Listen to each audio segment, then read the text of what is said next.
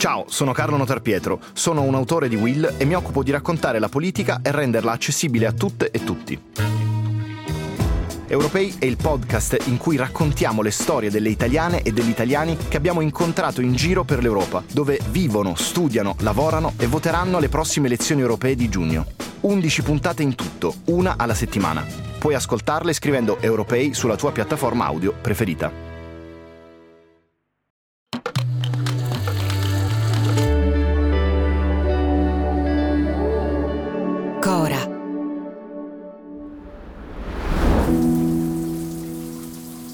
When the tag was fitted, they said it's not a curfew. We're not restricting your movement. We're following your movement. Somehow I, I feel restricted because of the charging. I cannot go far. They say when it's fully charged it will last 24 hours, but that's not true. Queste voci che state sentendo sono le voci di alcuni immigranti nel Regno Unito. Stanno raccontando la loro vita in compagnia di alcuni oggetti particolari. Sono dei braccialetti applicati alle loro caviglie. I braccialetti hanno un sistema GPS collegato al Ministero dell'Interno britannico e servono per sorvegliare ogni loro spostamento 24 ore su 24. Ovviamente si tratta di una violazione totale dei diritti di queste persone, tanto che molte ONG e associazioni hanno protestato duramente. Per capire un po' meglio come funziona questo sistema, oggi a fuori da qui cominciamo con un parere, quello di Antonella Napolitano, ricercatrice indipendente, esperta di politiche su tecnologia e migrazione e che sul tema ha anche collaborato a un report di Privacy International. Le cavigliere GPS che il governo inglese ha introdotto per la gestione della detenzione amministrativa di migranti servono a monitorare appunto la posizione precisa di un soggetto 24 ore su 24, generando un volume considerevole di dati molto granulari, potenzialmente molto personali, molto intimi. Questi strumenti sono una parte fondamentale della gestione dei reati penali da oltre vent'anni, sono usati negli Stati Uniti dalla metà degli anni Ottanta e nel Regno Unito dal 2003 e in questo caso sono cavigliere che prima erano a radiofrequenza che vengono sostituite da cavigliere eh, appunto con, con, GPS che si attaccano alla, alla caviglia con un, diciamo, con, un, con un, laccio, con un, con un con strappo per esempio. Vengono appunto utilizzati nel sistema penale per le persone in libertà provvisoria e l'uso previsto per, comprende anche la gestione del rientro nelle comunità e la dissuasione dalla recidiva. Dal 2021 il Regno Unito le ha introdotte appunto per chi viene rilasciato dalla detenzione amministrativa come una sorta di arresti domiciliari dove le persone hanno in realtà un margine diciamo, di uscita e di, e di movimento. Eh, funzionano in modo molto simile alle applicazioni per smartphone come Google Maps, quindi uh, sono in grado di riportare la cronologia completa della posizione di chi la indossa, quindi un registro di luoghi in cui la persona si è trovata minuto per minuto. Forniscono quindi una visione molto approfondita della, della vita di un individuo ed è così che le autorità britanniche dicono di utilizzare questi dati, quindi per verificare, identificare luoghi chiave visitati um, e potenzialmente poi per utilizzare nel nel, processo decisionale sull'immigrazione.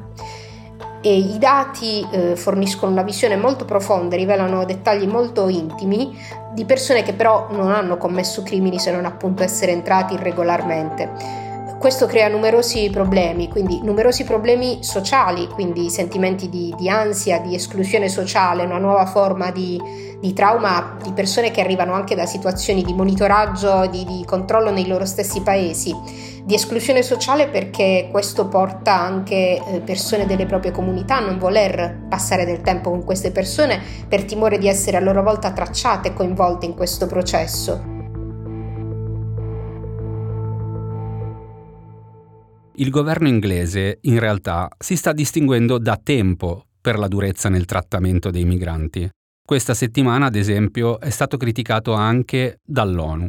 Nei giorni scorsi, infatti, il Parlamento inglese ha approvato una durissima legge contro l'immigrazione. Questa legge, che ora attende la firma del Re, prevede espulsioni rapidissime per i migranti che arrivano in barca attraversando la Manica e la possibilità che queste persone siano poi trasferite in paesi terzi, come il Ruanda, con cui Londra ha già un accordo. Solo che tanti migranti hanno fatto ricorso alla Corte europea dei diritti umani e quindi in realtà tutto è ancora fermo e per chi rimane c'è il tracciamento 24 ore su 24.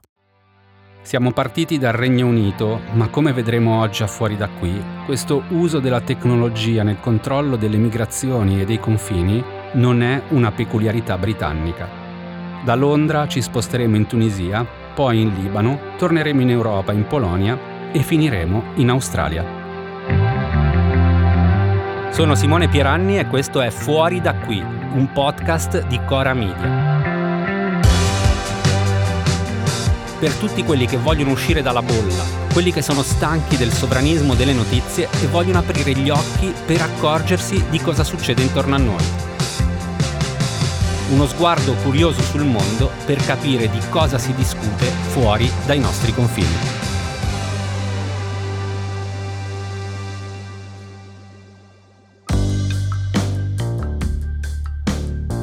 Oggi a fuori da qui con me c'è Leila Belaj Mohamed.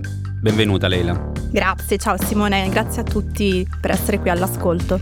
Allora, Leila è una giornalista e advocate per Privacy Network, coautrice tra l'altro con Antonella Serrecchia di La mia parte, un podcast di Cora Media in collaborazione con ActionAid. Allora, Leila, oggi siamo partiti parlando di migranti e tecnologia, con riferimento in particolare al Regno Unito, ma non è l'unico caso. No, esatto. In realtà l'utilizzo delle tecnologie per il controllo delle frontiere o per la gestione delle migrazioni è un fenomeno molto diffuso, non soltanto in Occidente, mm, ma anche nel resto del mondo e è uno dei temi in realtà più importanti per quanto riguarda il mondo dell'advocacy dei digital rights nell'Unione Europea, in riferimento all'AI Act, quindi il regolamento nuovo per l'intelligenza artificiale che appunto è in discussione all'interno del procedimento appunto di diritto europeo europeo del Parlamento europeo. Si sta cercando di tutelare l'utilizzo delle tecnologie per i dati personali dei cittadini europei, le stesse protezioni però non sono allargate ai migranti e al controllo delle frontiere. Ecco, ci fai qualche esempio di questo utilizzo delle tecnologie, ad esempio nel controllo proprio delle frontiere? Assolutamente sì, per quanto riguarda l'Unione Europea noi abbiamo mm, un esempio eclatante che è Frontex, quindi la missione di controllo delle frontiere, dell'esternalizzazione delle frontiere europee, utilizza questa tipologia di tecnologie al confine tra la Grecia e la Turchia per quanto riguarda fototrappole che utilizzano il riconoscimento facciale dei migranti, ma anche con l'utilizzo dei droni sul Mediterraneo, ai controlli degli uffici dell'immigrazione cooperazione dei nostri paesi e anche con una sorta di mega database dell'Unione Europea che raccoglie tutti i dati biometrici delle persone che hanno richiesto asilo nel continente europeo. Quindi di esempi ce ne sono tanti. Dall'altra parte però appunto il legislatore europeo si sta muovendo verso il ban totale dell'utilizzo di queste tecnologie nei confronti dei cittadini europei, quindi vediamo un double standard nella tutela dei diritti e dei dati personali delle persone che appunto devono essere diritti umani e non diritti legati alla cittadinanza. Sì, un double standard tra l'altro che già si applica anche all'interno poi dei nostri confini, basti pensare a come i sistemi di intelligenza artificiali vivano anche di bias nei confronti esempio di minoranze o sulle questioni legate al genere, eccetera.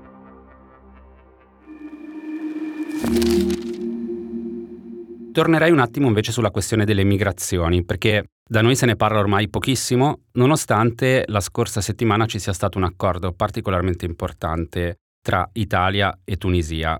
Tu sei italo-tunisina, ci puoi raccontare come si è vissuto, per quelli che sono i tuoi contatti, i tuoi legami, le tue conoscenze anche in Tunisia, questo accordo?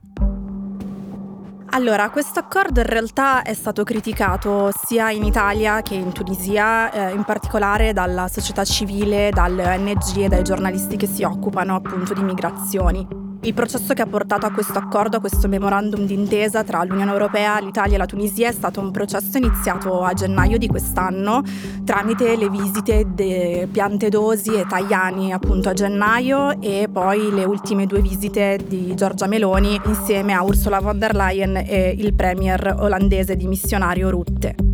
Questo memorandum è mm, un momento secondo me molto triste per quanto riguarda appunto la gestione dell'immigrazione, per quanto riguarda l'Unione Europea, perché per certi aspetti sta perpetrando le stesse dinamiche tossiche nella gestione dell'immigrazione che abbiamo visto con accordi come quello con la Libia o con la Turchia di Erdogan, cioè si stanno mettendo in discussione e eh, si mettono da parte i diritti umani, la tutela delle persone per bloccare i flussi migratori. In questo momento in Tunisia c'è un leader che è di fatto un autocrate, che eh, sta limitando i diritti umani delle persone all'interno del proprio territorio, non soltanto dei tunisini per quanto riguarda per esempio la libertà di espressione, in questo momento essere giornalista in Tunisia è molto difficile per chiunque possa criticare le forze dell'ordine, ma anche per i migranti stessi. Diciamo che dalle dichiarazioni fatte il 21 febbraio di quest'anno, che ricordavano molto quelle che abbiamo già sentito qua in Europa con i discorsi ipernazionalisti di Marine Le Pen, di Giorgia Meloni o di Orban per quanto riguarda appunto la gestione dei flussi migratori, della sostituzione etnica, dell'invasione, Said ha preso ispirazione un po' da questa tipologia di discorsi, un po' per mandare un segnale all'Unione Europea. La Tunisia è in crisi finanziaria, ha bisogno dei finanziamenti, non vuole accettare le clausole del Fondo Monetario e quindi deve per forza strizzare l'occhio all'Unione Europea per avere dei fondi. E ha imparato purtroppo molto bene da altri autocrati che vivono ai confini dell'Unione, da Re Mohammed VI in Marocco allo già citato Erdogan in Turchia, sa benissimo che i migranti sono un'arma potentissima per ottenere fondi appunto dall'Unione Europea. Come dicevo, non è stato accolto in maniera molto felice neanche in Tunisia, anche perché il testo che è stato diffuso è molto vago. Non si capisce bene dove andranno a finire i fondi che in teoria l'Unione Europea deve mandare alla Tunisia, quello che in realtà è molto chiaro è l'esternalizzazione estrema delle frontiere e purtroppo in queste settimane lo stiamo vedendo al confine tra Libia, Tunisia e Algeria con i respingimenti di massa da parte appunto di Tunisi di migranti subsahariani, da una parte verso l'Algeria, dall'altra verso la Libia.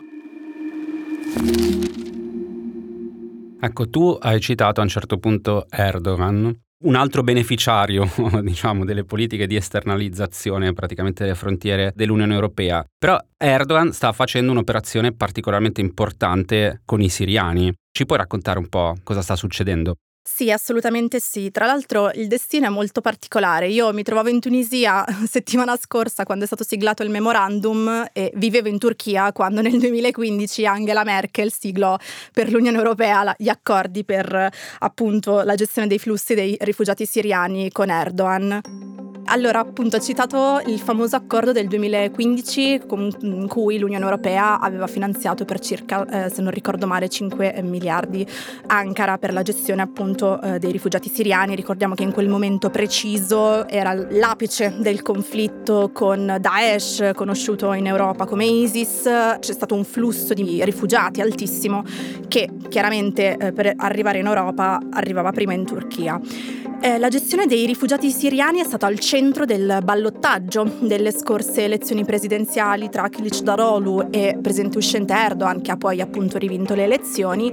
Kilic Darolu era il leader dell'opposizione che doveva rappresentare una politica più diplomatica e meno macista rispetto appunto al cosiddetto sultano di Ankara. In realtà il ballottaggio l'ha giocato tutto sull'idea di respingere e di espellere i rifugiati siriani che ormai vivono in Turchia da appunto sette anni.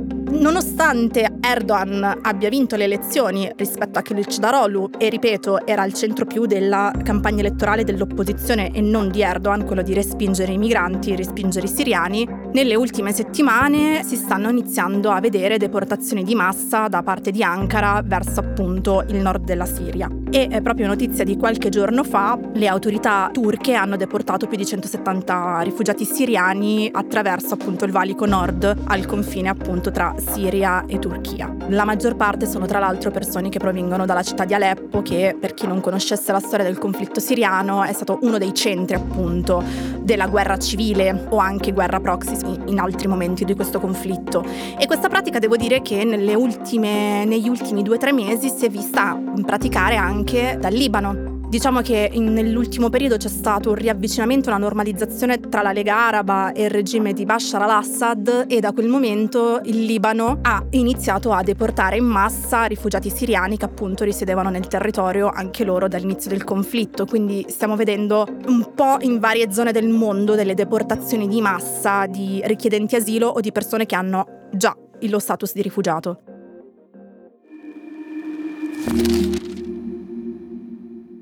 Hai citato questo riavvicinamento tra Lega Araba e Bashar al-Assad, che è il, l'autocrate, diciamo, siriano.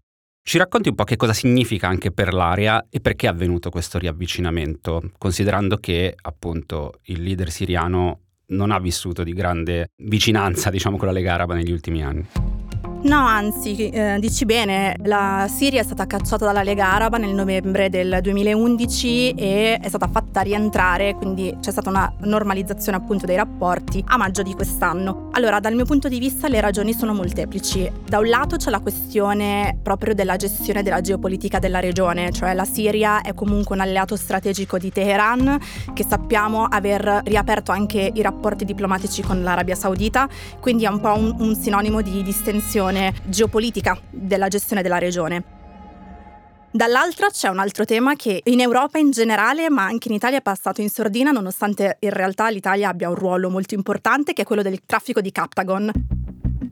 Il Captagon è una droga che viene prodotta fondamentalmente in Siria dal fratello di Bashar al-Assad ed è in diffusione estrema nei paesi della regione, in Giordania, in Libano, in Iraq, sono invasi appunto da questa nuova droga che in realtà appunto riguarda anche l'Italia perché nel luglio del 2021 a largo del, del porto di Salerno c'è stato un enorme sequestro da parte della Guardia di Finanza italiana di 14 tonnellate di Captagon, cioè si parla di circa 84 milioni di pasticche, eppure non, non è che ne stiamo parlando molto. E diciamo che i governi locali, per una questione appunto di sicurezza legata al traffico di droga, eh, preferiscono riaprire un dialogo con Bashar al-Assad che eh, preoccuparsi dei diritti dei siriani, dei prigionieri politici in Siria o dei rifugiati. E quindi la questione dei rifugiati che in questi anni è stata comunque legata alla sicurezza interna, come facciamo ad esempio noi in Italia, no? che leghiamo eh, le migrazioni con i decreti sicurezza, per una questione interna preferiscono normalizzare con Bashar al-Assad piuttosto che tutelare tutelare i diritti umani. Altra cosa, secondo me, è sintomo di come ci sia ormai una regionalizzazione della geopolitica, cioè le potenze regionali ormai in alcune aree del mondo hanno un'ingerenza maggiore rispetto alle classiche potenze come Stati Uniti, Francia, Cina e, via dicendo.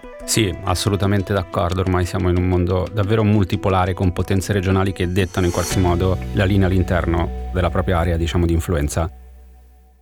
Grazie Leila, preziosissima e alla prossima. Grazie a voi.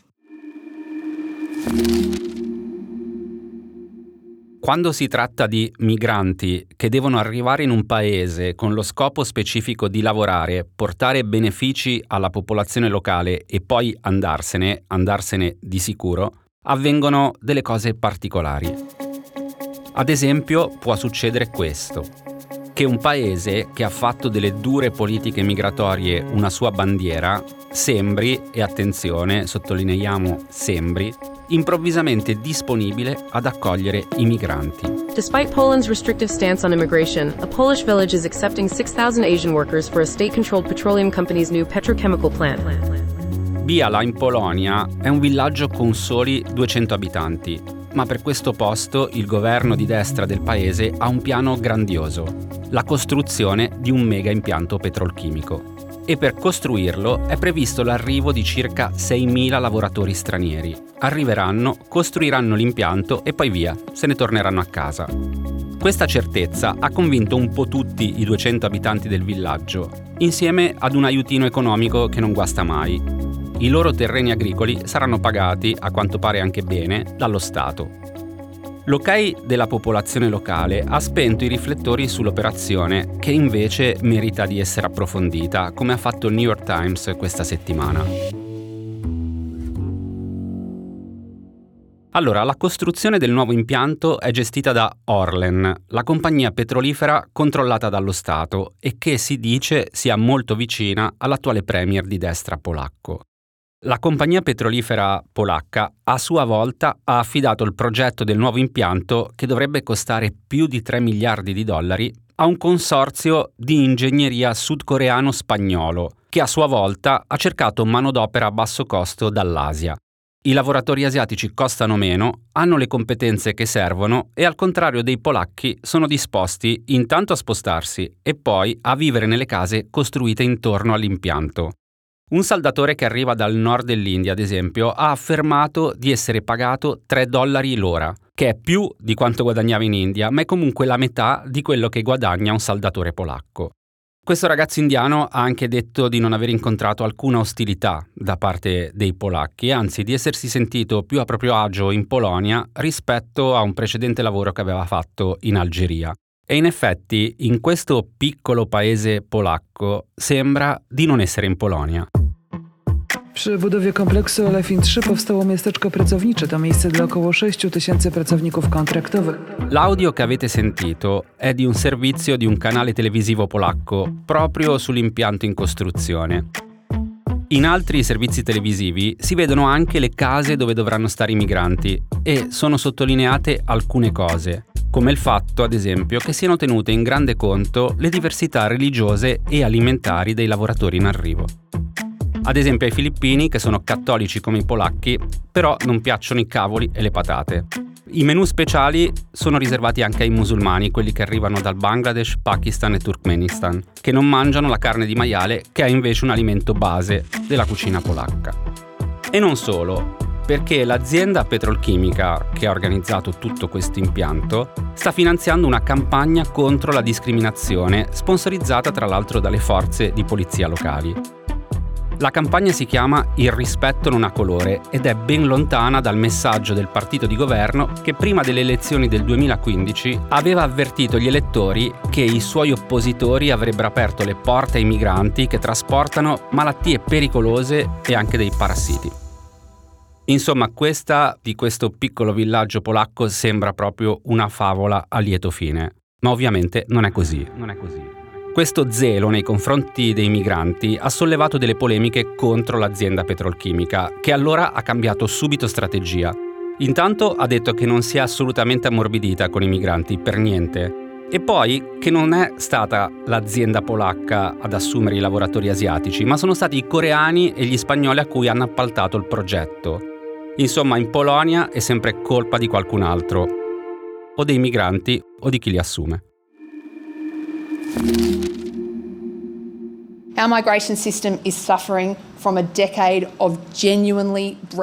Questa che state sentendo è la ministra dell'interno australiana Claire O'Neill. Sta raccontando alla stampa il cambio della politica migratoria del governo di Canberra.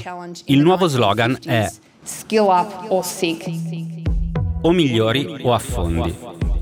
In pratica l'Australia ha deciso di puntare sull'immigrazione di lavoratori e studenti iperspecializzati per ovviare al calo demografico registrato negli ultimi anni. A fare questo calcolo in generale non c'è solo l'Australia, ad esempio anche il Giappone ha bisogno di forze fresche che arrivino da fuori.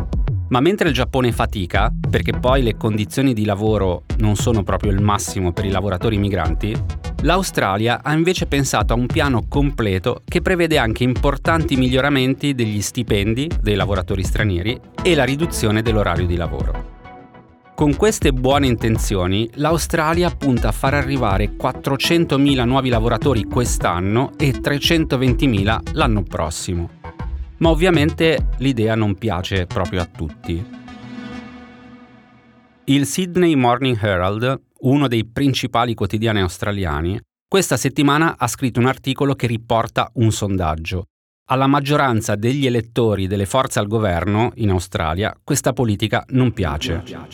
Da un lato molti pensano che 400.000 nuovi lavoratori, quindi nuovi abitanti, siano troppi. Dall'altro, in molti ritengono che questo tipo di politica sulla migrazione abbia bisogno di piani strutturali più precisi. Ad esempio, bisognerebbe pensare banalmente a dove vivranno queste persone.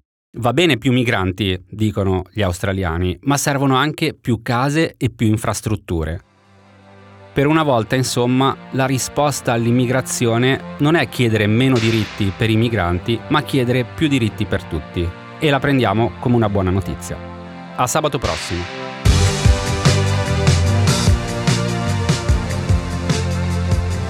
Fuori da qui è un podcast di Cora News prodotto da Cora Media, condotto da Simone Pieranni. La cura editoriale è di Francesca Milano. La supervisione del suono e della musica è di Luca Micheli. La post-produzione e il montaggio sono di Emanuele Moscatelli e Mattia Liciotti.